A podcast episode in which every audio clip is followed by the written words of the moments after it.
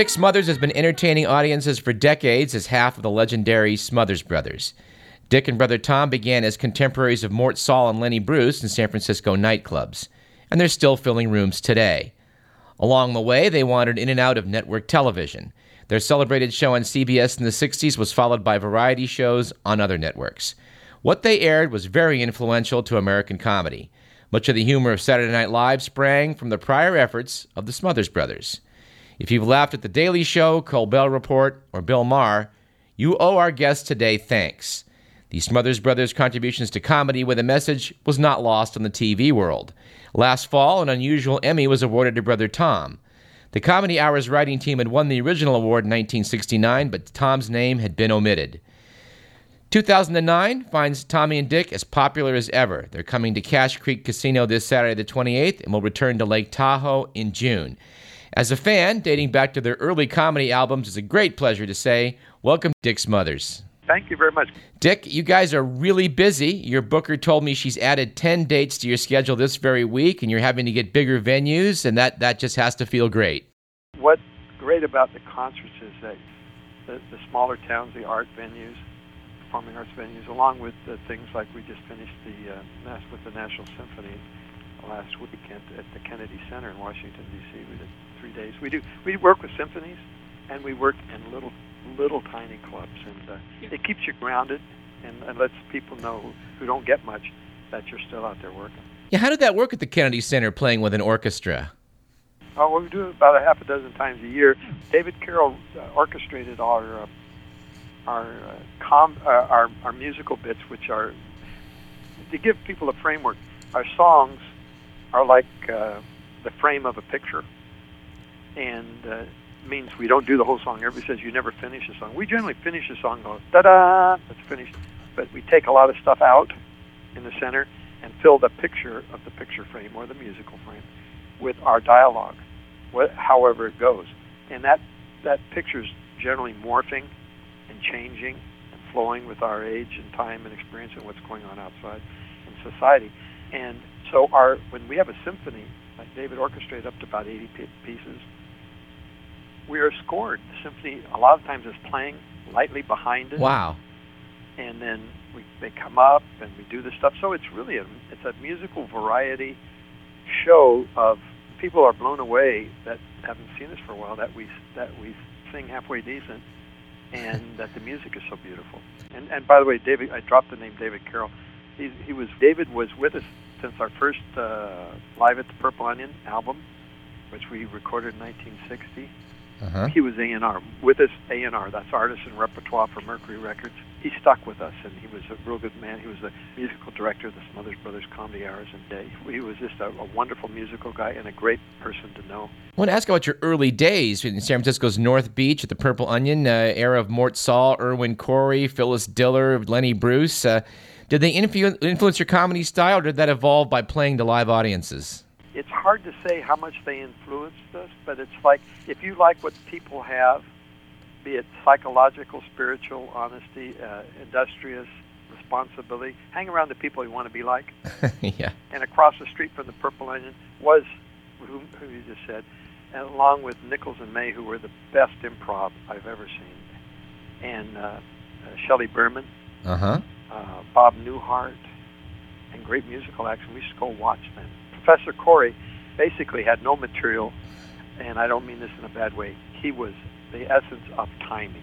Yes. He could get more laughs and take more silences on that stage and get, and with very, very, very little uh, uh, comedy uh, as far as the verbal thing. And I don't know how much they influenced us, but we saw success in these people. And uh, what we didn't know we were doing comedy. We didn't know we were comedians. We just know people were laughing at us start. Said, well, this is sort of good. And tell you a funny thing that Tommy at the start of the Purple Onion, that was in February 1959, 50 years ago. He thought you were cheating if you repeated any of your lines from one night to another. Oh. And by the end of the first week, we weren't getting as big applause or bigger, as big as laughs as we did the, the first of the week. I said, Tom, you know, why don't you try doing some of those things you did before? I didn't know if I was violating the, the cheat law or whatever because we we didn't know. And so he started doing that, and that's how we started building our improv improv comedy. Uh, and what the way we were very slow. We can't write like Steve Martin and all these guys and, and uh, George Carlin. We have to perform it in front of people, and they help tell us what's funny. And uh, that's a slow process, but the result is when we do our show, it seems like it's never it's never been written, and it's always flowing and changing. Well, the, the TV world went out of its way to pay tribute to, to, to, Tom with that special Emmy 39 years late. You, you were sitting in the front row as he acknowledged you, and I know viewers were intrigued by the whole thing. Uh, so, why wasn't Tom part of that original award? He just, his ego wasn't that big. He said, I'm the I'm basic, in fact, it's my, it's Dickie's my show. I, I, he was a spiritual head. He was involved in everything. He said, do I have to have my, my name on everything? you know, we would think, think of when Jerry Lewis was uh, he was the writer, the producer, the director, the performer, and you got so many hats in the ring. Sometimes other people are are real important. You should let them do it. You know what I mean? Get their credit. And Tommy thought I, he didn't need the credit. And uh, while we were putting together the DVD, which is just out, you know, the uh, third season of the Smothers Brothers, uh-huh. Life has put that out with it's a really it's really got great reviews. But anyway, the people who were helping us put that together mentioned it to somebody in the academy. That, you know, Tom Smothers didn't get a uh, an Emmy for that show in 1968, and they said, why not? He just put his name on there. He didn't think it was important. Uh, he didn't need it, and that would be a really great honor 40 years later. Tommy didn't ask for it. Uh, I, he definitely deserved it. I I, I deserved uh, writing credit, but only if I did it then. Mm-hmm. I was more. I was I was not involved in the writing as much as Tommy, but we were in our own pieces. Sure. So uh, it doesn't matter to me being part of that show. Tommy was the heart, the soul, the driving force of the comedy hour, uh, along with some very, very brilliant people. Mason Williams, who wrote Classical Gas and performed that record. Uh, he Mason wrote some of the really offbeat comedy pieces. He was the moral conscience of the show. There was uh, the third year we had Steve Steve Martin, Rob Reiner they didn't come until the '68 season, and these guys were like Rob Reiner's Hollywood royalty, and Steve Martin. He was 21 years old. It was a big break for him, and uh, he got to be around people who were really good, and he had that natural ability to bring him along. He was an offbeat performer, just like Pat Paulsen was. They'd stand in little folk clubs and do just stupid, outrageous things like doing. Why would you do a show with an arrow through your head? Well, because you can. You, you know? made it, yeah. And so they got. Tommy was around very creative people, and he helped create that ensemble. That during those three years of the Smothers Brothers shows, only 72 shows, three, two and a half seasons. Uh, they were much, much greater than the individual parts. Then the individual parts became greater, and and but that's the tradition of of, of good television. Uh, Sid Caesar show back there spawned off um, Carl Reiner, Mel Brooks, uh, a whole lot of writers, and uh, they could spin off and become way bigger than you've ever hoped to be. Sure, but it's not a competition. Sure, I noted Bob Einstein too. He's been doing some great work still on Larry David. He's still around. That's right. That's a good show, that Larry David show. and uh, Steve, uh, Bill Maher, when we were being honored in Aspen at the Arts Festival a few years ago, there's a whole lot. There was uh, Einstein and Steve Martin and Mason Williams and and, and some other writers, and uh, they were talking about Tommy getting kicked off and all this. And he said, uh, finally, they said, Dick, you haven't. What What is your feeling about all this stuff? And I said, well, I said I back my brother totally. Except I thought if we said a little bit less each show, we could be on a little bit longer uh-huh. and not get fired. And Steve Martin hollers out, "How does it feel to be right?"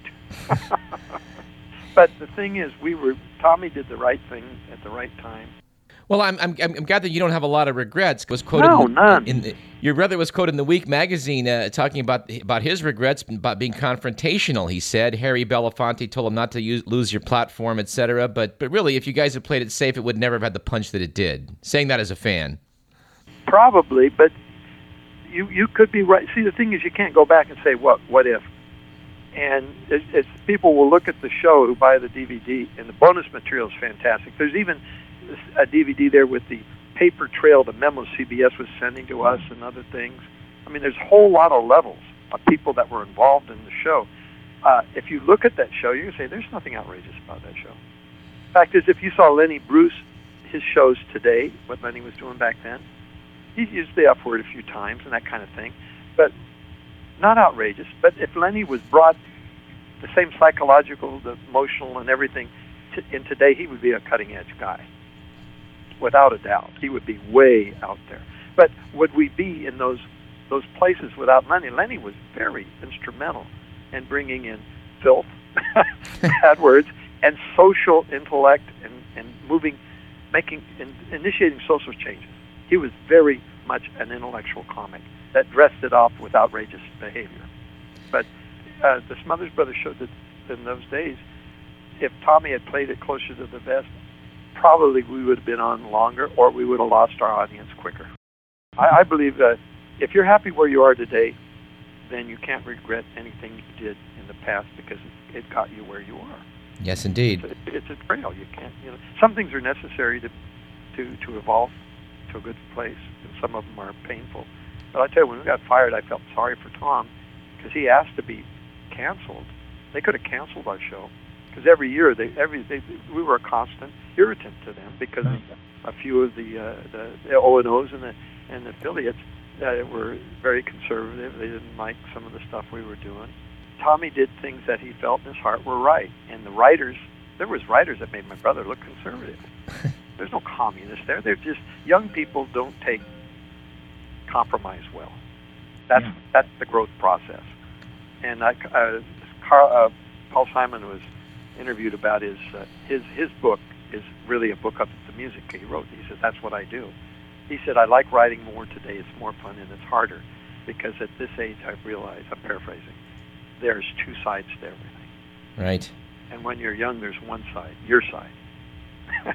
and that's the process of, uh, of growing. And that's a good thing, by the way. I'm glad we were where we were. And I was, and if it would have been up to me, I would have been a teacher. I'd been retired. I would have done some conventional job. The fact that Tom was my older brother, and he was born the way he was, and the things that our life experience brought us and moved us. Had we lived in any other place, we wouldn't have been in show business because we were an hour from San Francisco and we auditioned from college to a thing there, right in the middle of the hottest nightclub place in the United States, next to New York. Right. So you know, so many things are that you didn't put in place, but were make it so that you're in that business and become successful. Then some of it's in your control, yeah, but a lot of it is a lot of things that you had nothing to do with. Does that make any sense? Yeah, yeah. Uh, Dick, I, I, I want to note that uh, that that when I've gone down to the Museum of TV and Radio, they've got one in L.A., one in New York. I've pulled Smothers Brothers tapes on more than one occasion, and I just want to say it's just great to see Jack Benny, George Burns. They love you guys. They were helping you. Very fun stuff to watch, and a lot of that's available on the internet to our younger younger listeners. I, I like the idea of our stuff being available out there. I don't, you know, if they paid us for it, it would be a nickel and a dime. You know, who cares? uh, YouTube, they could get all sorts of things, and YouTube's such a, and I know that's old hat now, but you get a Smothers Brothers thing, and they have that little, like those, those little uh, little windows on the right that shows different things. Uh-huh. Say Peter Paul and Mary Smothers Brothers, and you bring that up, and then it's Peter Paul and Mary with Jack Benny and Jack Brothers, and then it's Jack Benny with. You're, you're all over the world. Sure. Of content and stuff. You could sit in your own room and educate yourself and see great performances and, and artists that are no longer with us. And before internet and before cable, the shows were shown and variety shows they were gone. They're put in a can. You never saw the light of day again. And so we could see all this history in the Museum of Television and Film and Radio and all that stuff. I mean, that is it is so terrific. And and we're in there and we never even meant to be. Isn't that Yeah. you know, it's that like that law of attraction thing that people are spiritually get into. If you just do what you really love to do and you do it well, things come to you. And maybe that's the timing. Believe in what you're doing, and and we were unique, and we were just perfect at the time, you know. And it sounds like you actually go back and look at some of your clips too. I'm, I'm gathering. But only if I want to learn that song again. Tom said something in an interview that I really struck me that I wanted to ask you about. He said that you guys hadn't performed together for, for quite a while. So he got out one of your LPs and the two of you sat down and listened to it and kind of got back in the groove. I thought that was fascinating. it can be good for a, a comedian who's had a long, long time out there, and we completed 50 years of professional work. Yes. We're in our 51st year now. But to listen and see if you can, uh, video-wise, but but at least on the record, hear, try to hear what you were per- communicating with your audience when you were just starting. Yeah. When you were more enthusiastic than good, but you were good because they liked your enthusiasm. But technically, you know, you mature and you grow, and it's hard to be the same comedian 50 years later. But what are you lacking? What can you still put in your act and your performance, not in material, but in attitude and presence and presentation? That is still you. Because sometimes as you get older, you, you, you start to pontificate. And I hope I'm not doing that now. But pontificate and become the know-it-all, and you lose that. Like uh, you stand up there and, and you're the you're the grand old, the grandmaster out there. Well, if you were funny and, and inept and charming and silly, well, you could still be all of that at 70 years old. Someone told uh, Tommy we had dinner once with Grandpa and and Groucho Marx. They got together for some reason. They never knew each other, but they're both half deaf and half uh, uh, not communicating. So Tommy had to to yell at each one what the other guy said.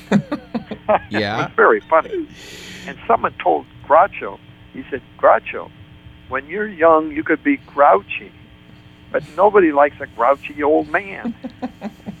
but if you harbor a resentment, it owns you, and you it, it sucks the the life force out of you because if you if you if you just flipped it over and says, I have such gratitude for 20 years in radio and television. It's irrelevant that they canceled me improperly. I have this body of work, and I'm so proud and grateful to my higher power or whatever that I got to do that. You can, you know, still create and enjoy all this life, and you're not saying, "Yeah, but they did this." You know what I mean? Yeah, yeah. If, if someone's, if if you find yourself being angry at somebody because they did something right, well then you, you just they just own you, or the or the anger owns you. Yeah. And with CBS, they didn't do anything that CBS corporate didn't want them to do. So we had never had any problem with any of the censors and that stuff. If they didn't do it, they'd get they'd lose their job or they'd move them somewhere else, and they'd bring some other guy. Which the guy who fired us was a guy they they put into president out there, Bob Woods, and uh, Perry Lafferty was the head guy before. And this guy fired us because that's what he was supposed to do. Yeah. Of course, they, when they lost, we went to court. They were wrong. They were they were guilty on every single thing, but they still got us off the air, and they got a, a narrative away, and they kept us from being hired by anybody else. We're, we're very happy with the career. What we're happy is the fact is we're still healthy enough to go out there, and people are are so pleased. Number one, our fans are the only ones that come. A lot of people don't come to have a bad time, so that's good. And Yeah. they see two two healthy guys that are still performing really, really well, and they're so pleased. It makes them feel good. Our audience makes them feel younger too, and that's that's what we're there for. And they bring in a lot of love. I got to tell you, when someone after 50 years of work still wants to make the effort to come out and see your concert, and we thank them. You mentioned Groucho Marx. I know that he once said that he found a straight acting role when the pressure wasn't there, when you had to be funny, to be very easy. You uh, you had a fine role in Martin Scorsese's Casino with Robert De Niro, and I guess my, my question is, is that sort of acting pretty easy compared to like going out on the stage and making people laugh? That was I was so nervous because I don't do it every day. Uh huh. I would love to have a career as a character actor. You know, just little spots in the movies. But uh, our, our number one love is live performance, and until we stop doing that, I, I think I want to go into. I think I'll be old. If I'm healthy and old, they're going to want to use me in the movies. I Well, think it's fun. Eli Wallach is still working at 92. Yeah, yeah. And I saw what's his name, Andy Griffith, Yeah. is uh, in in a movie right now, Yeah. and it's a racy movie. Well, yeah, Dick, I wanted to quote a viewer from you saw you at the Kennedy Center recently. He said the Smothers Brothers were outstanding. They've been performing together for 50 years, and they're still as fresh and topical as ever. Their singing, playing, and patter were spot on. It was a great evening. So, uh, uh, how it's a it's a great review. But I mean, I, my, how do you how do you keep it fresh after five decades? you walk on that stage, and this is what we do. And I think our pride and our and our responsibility tells us there's no way we're going to walk out there and walk through the show. They can't do it. We won't get a laugh. You know, comedy is so fragile. You see some comics like uh, Flip Wilson. Remember when he was on TV? Mm-hmm. Geraldine and all that. He was without a doubt one of the funniest guys. His show was brilliant. Uh, when he lost confidence from whatever reason in the character, he lost the laughs. But once the audience doesn't think you believe it, it's he was still really good. Mm-hmm. It's not it's not fresh anymore. And I, I don't know if I get if Tommy if Tom one time I tell you what Tommy wanted to tank the show. We followed Trini Lopez, a little club. Trini Lopez had like a ten piece orchestra. Yeah. We had to follow. We came on with a guitar and bass acoustic. Nobody gave us a damn. and he said, "I this is terrible. I want to quit." I said, "We got to finish our contract, Tom." So he walked through the show. Uh-huh. Uh, we were so hot, and I was I had enough skills at that time to keep the show moving. They laughed at everything, and he got off the show and he said, "I said, Tommy, you didn't do very well. I thought you were going to throw the show. That was one of our better shows." Ah, shut up. You know what I mean? Yeah. Sometimes you're spot on, and when you guys say, "Why is it still work?" We believe in it. We believe in our characters. They are us.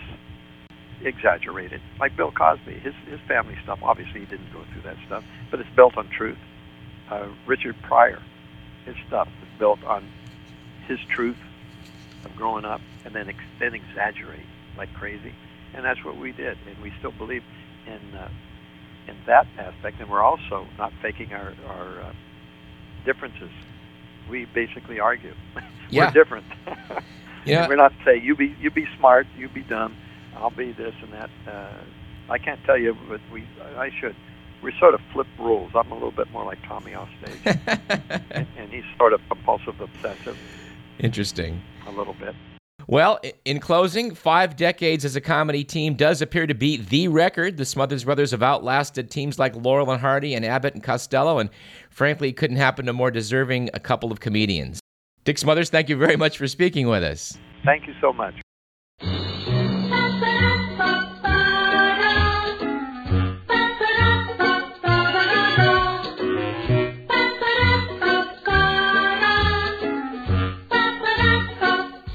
That's it for the show. This program was produced by Edward McMillan. I'm Douglas Everett, and when I'm back next week, I'll be able to tell you hopefully a little bit about uh, what's going on down in Honduras and El Salvador. We'll see you then.